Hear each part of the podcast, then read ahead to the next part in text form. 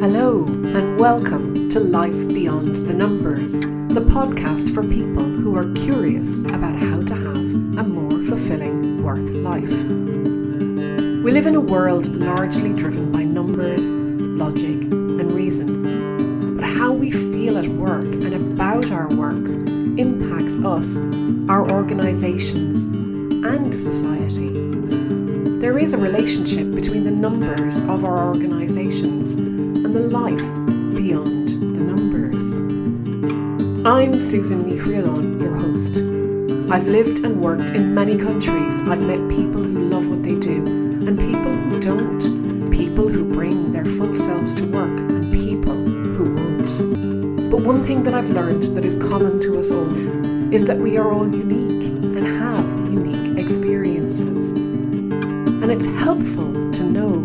are others who think like we do, or have had struggles too, or have gone where we want to go, or can show us things we didn't know. So join me and my guests as we place a lens on the human side of work life by sharing insights, stories, and strategies to inspire you to let your uniqueness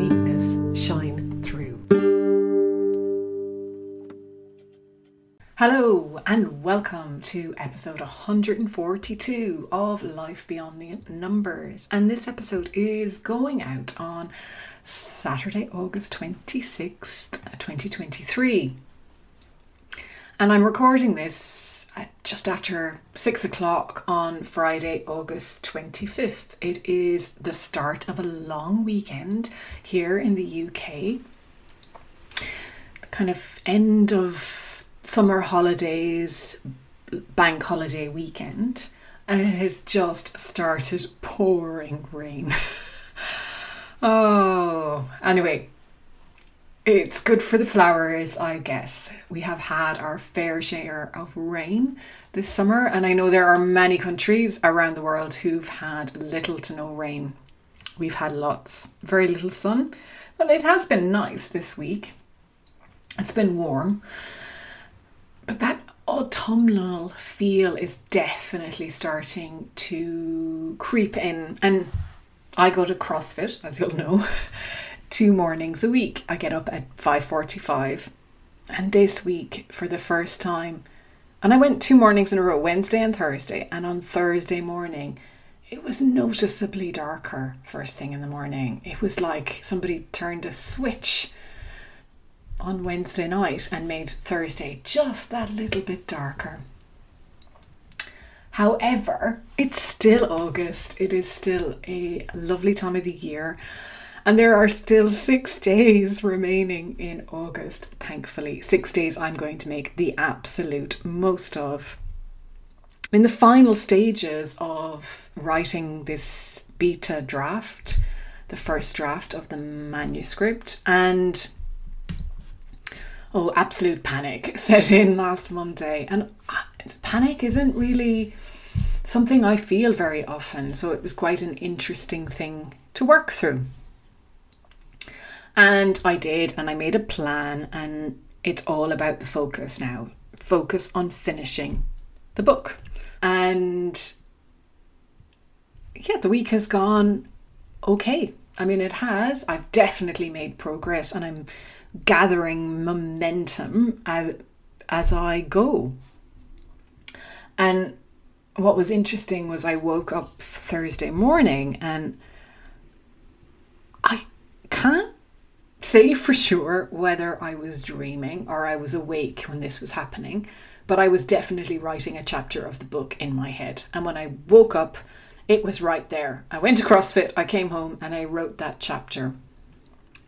And what I had come up with was the beginning, the ending, and the piece that tied two disparate pieces. I mean, they're not this disparate, but you know, two maybe things you wouldn't necessarily put together together. And that was kind of amazing. And again, like I say, I can't say for sure whether I was lying in bed awake having these thoughts or I dreamt it. But it'll be one of the chapters of the book. Well, one of the chapters of this draft, at least. So I, you can probably hear in my voice, I'm a little um, all over the place. I'm not all over the place, but I am definitely in a different zone and mindset this week. And with six days to go, like I say, I'm going to make the most of them. All going well, I'll manage to submit on the 31st. And if not, it will be very, very soon after. And with that, I do hope to get back to normal programming next month. And I have already got some of the episode for Saturday, the 2nd of September, edited. So I'll hope to finish that in the coming week. And for this week, I have one final short story speech to share with you all. And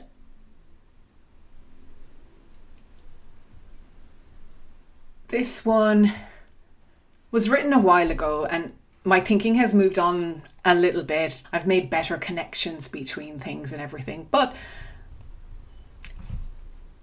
it's enough to share it in this form rather than trying to rewrite it now. And my plan then is next month for the solo episode, I will actually talk about the challenge of dealing with the inner voices and and also the the fun of dealing with the inner voices and getting them to work with me and being helpful and so on. So yeah, that was something I thought I might do in the last couple of weeks. I haven't done it, partly, like I said before, I didn't want to give them too much airtime, but also, I suppose it's a process, isn't it? Doing anything, anything that you care about and you're working hard on. There's a process you go through, and I've learned a lot about myself in the last couple of weeks things that work, things that don't work, and also how to. Oh, so many things. But let's go to the minefields of Cambodia. That's where I'm going to take you now. And like I said, all going well, next Saturday, September 2nd, I'll be back with a conversation. Have you ever walked through a minefield? Not a metaphorical one, but a real one. I have, twice. First time was in Cambodia, and the second one in northern Iraq. And today I'm going to take you to Cambodia. In 2007, I had just started to work as a director of finance with an international organisation that cleared landmines and unexploded ordnance.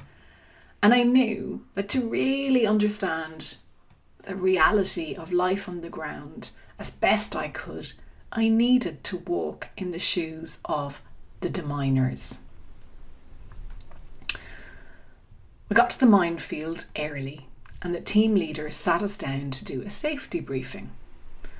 This is one briefing you want to pay attention to.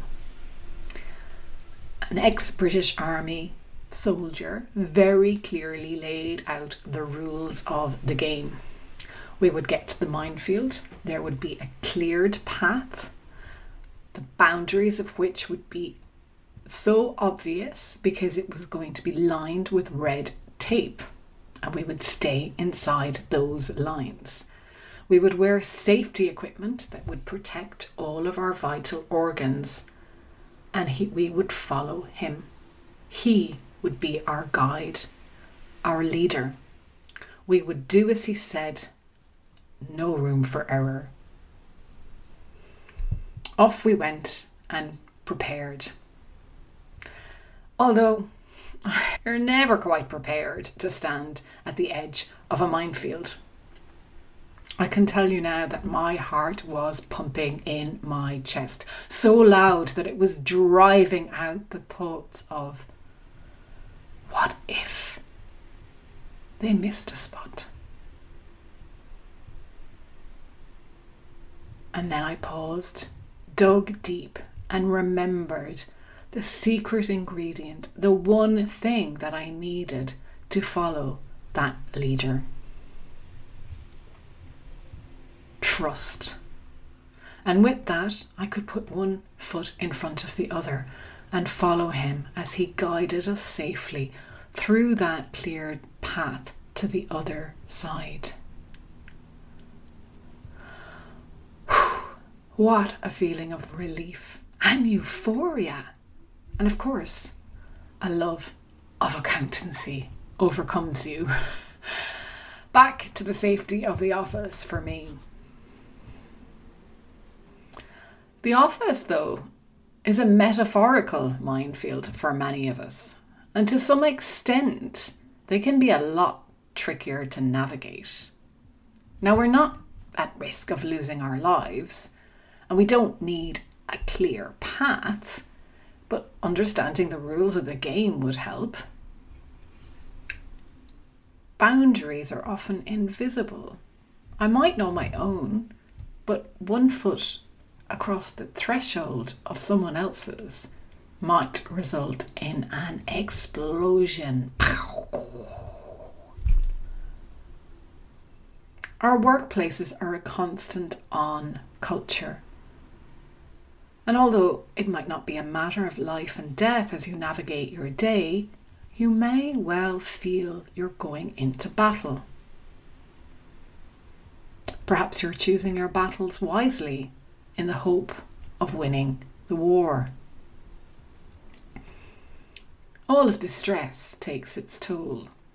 Are the workers of the world in danger of becoming remnants of conflict?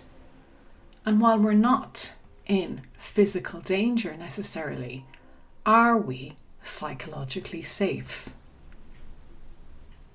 Those of us who feel safe in our teams, well, we can just get on and do our best work.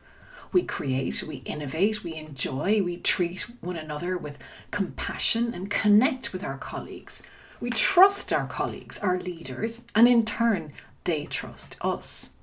We are empowered and engaged to do our best. And if that's you, then you are one of the lucky ones. You're one of about one in five people who go to work on a daily basis in an office that feel engaged in the workplace. Engagement is a feeling that you have that enables you to do your best work.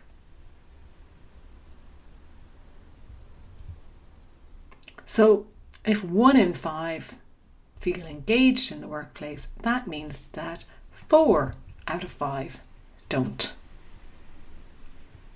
Yeah, they'll show up, they put in the hours, they fight. The battles lead to exhaustion. Some of them are bullied, some lose confidence, self esteem, self worth. Some feel they aren't recognised, they're undervalued, nobody listens or sees them. So, why on earth would you bother doing your best. Why not just retreat to the trenches, avoid the battles so you can win the war? Their workplace behaviours are the landmines that others have to navigate. They come across as disgruntled, defensive, demotivated, explosive, unhappy, underperforming.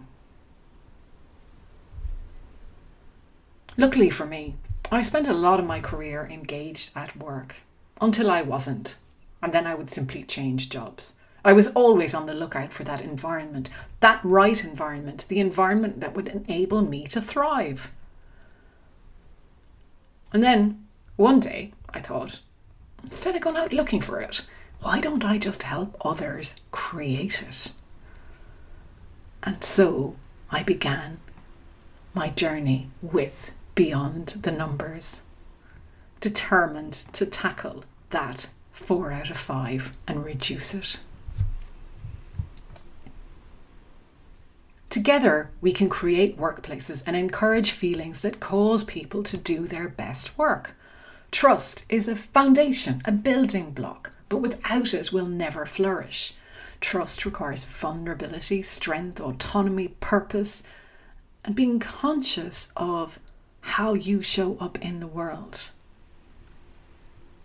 The reality is, of course, that numbers do matter. But a business is a collection of people. And the better people are treated, the better they will perform. And the better people perform, the better the results will be. Numbers don't make decisions, people do. Numbers don't do the work, people do. Numbers don't trust, people do. Who are you going to trust to guide you to that other side?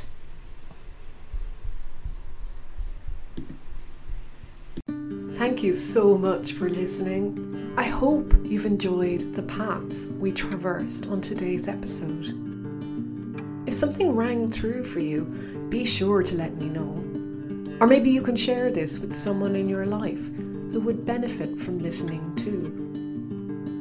And if you enjoy helping others, I'd be so grateful if you would leave a review so that people who might also be curious about their own life beyond the numbers can discover this podcast too.